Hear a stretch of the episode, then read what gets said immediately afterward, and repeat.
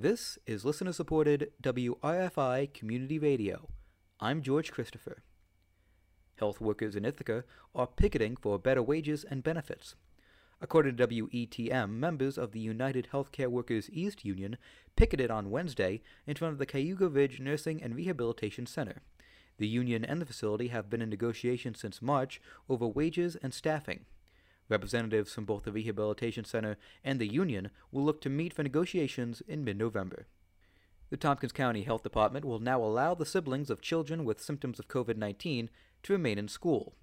This will permit students who are not symptomatic themselves to remain in class pending their siblings' COVID test results. According to WHCU, the goal of the change is to prevent unnecessary exclusions from school.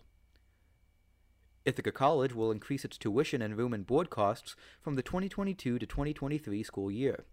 According to the Ithacan, the increase was approved by the Board of Trustees during their October meeting last week.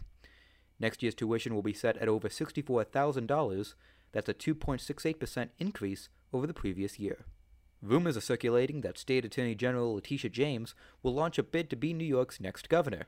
According to Politico, Kimberly Peeler Allen, a senior advisor to James, has released a statement saying that the Attorney General has made a decision and will make an announcement about her political future in the coming days. Incumbent Governor Kathy Hochul has already announced her intention to run for a full term. Hochul took the position following the resignation of Andrew Cuomo.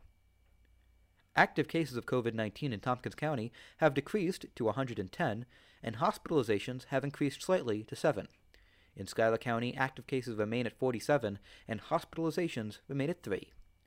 A mix of clouds and sun today with a high of 57 degrees, rain overnight starting as early as 4 p.m. The low tonight will be around 46. This is WRFI News.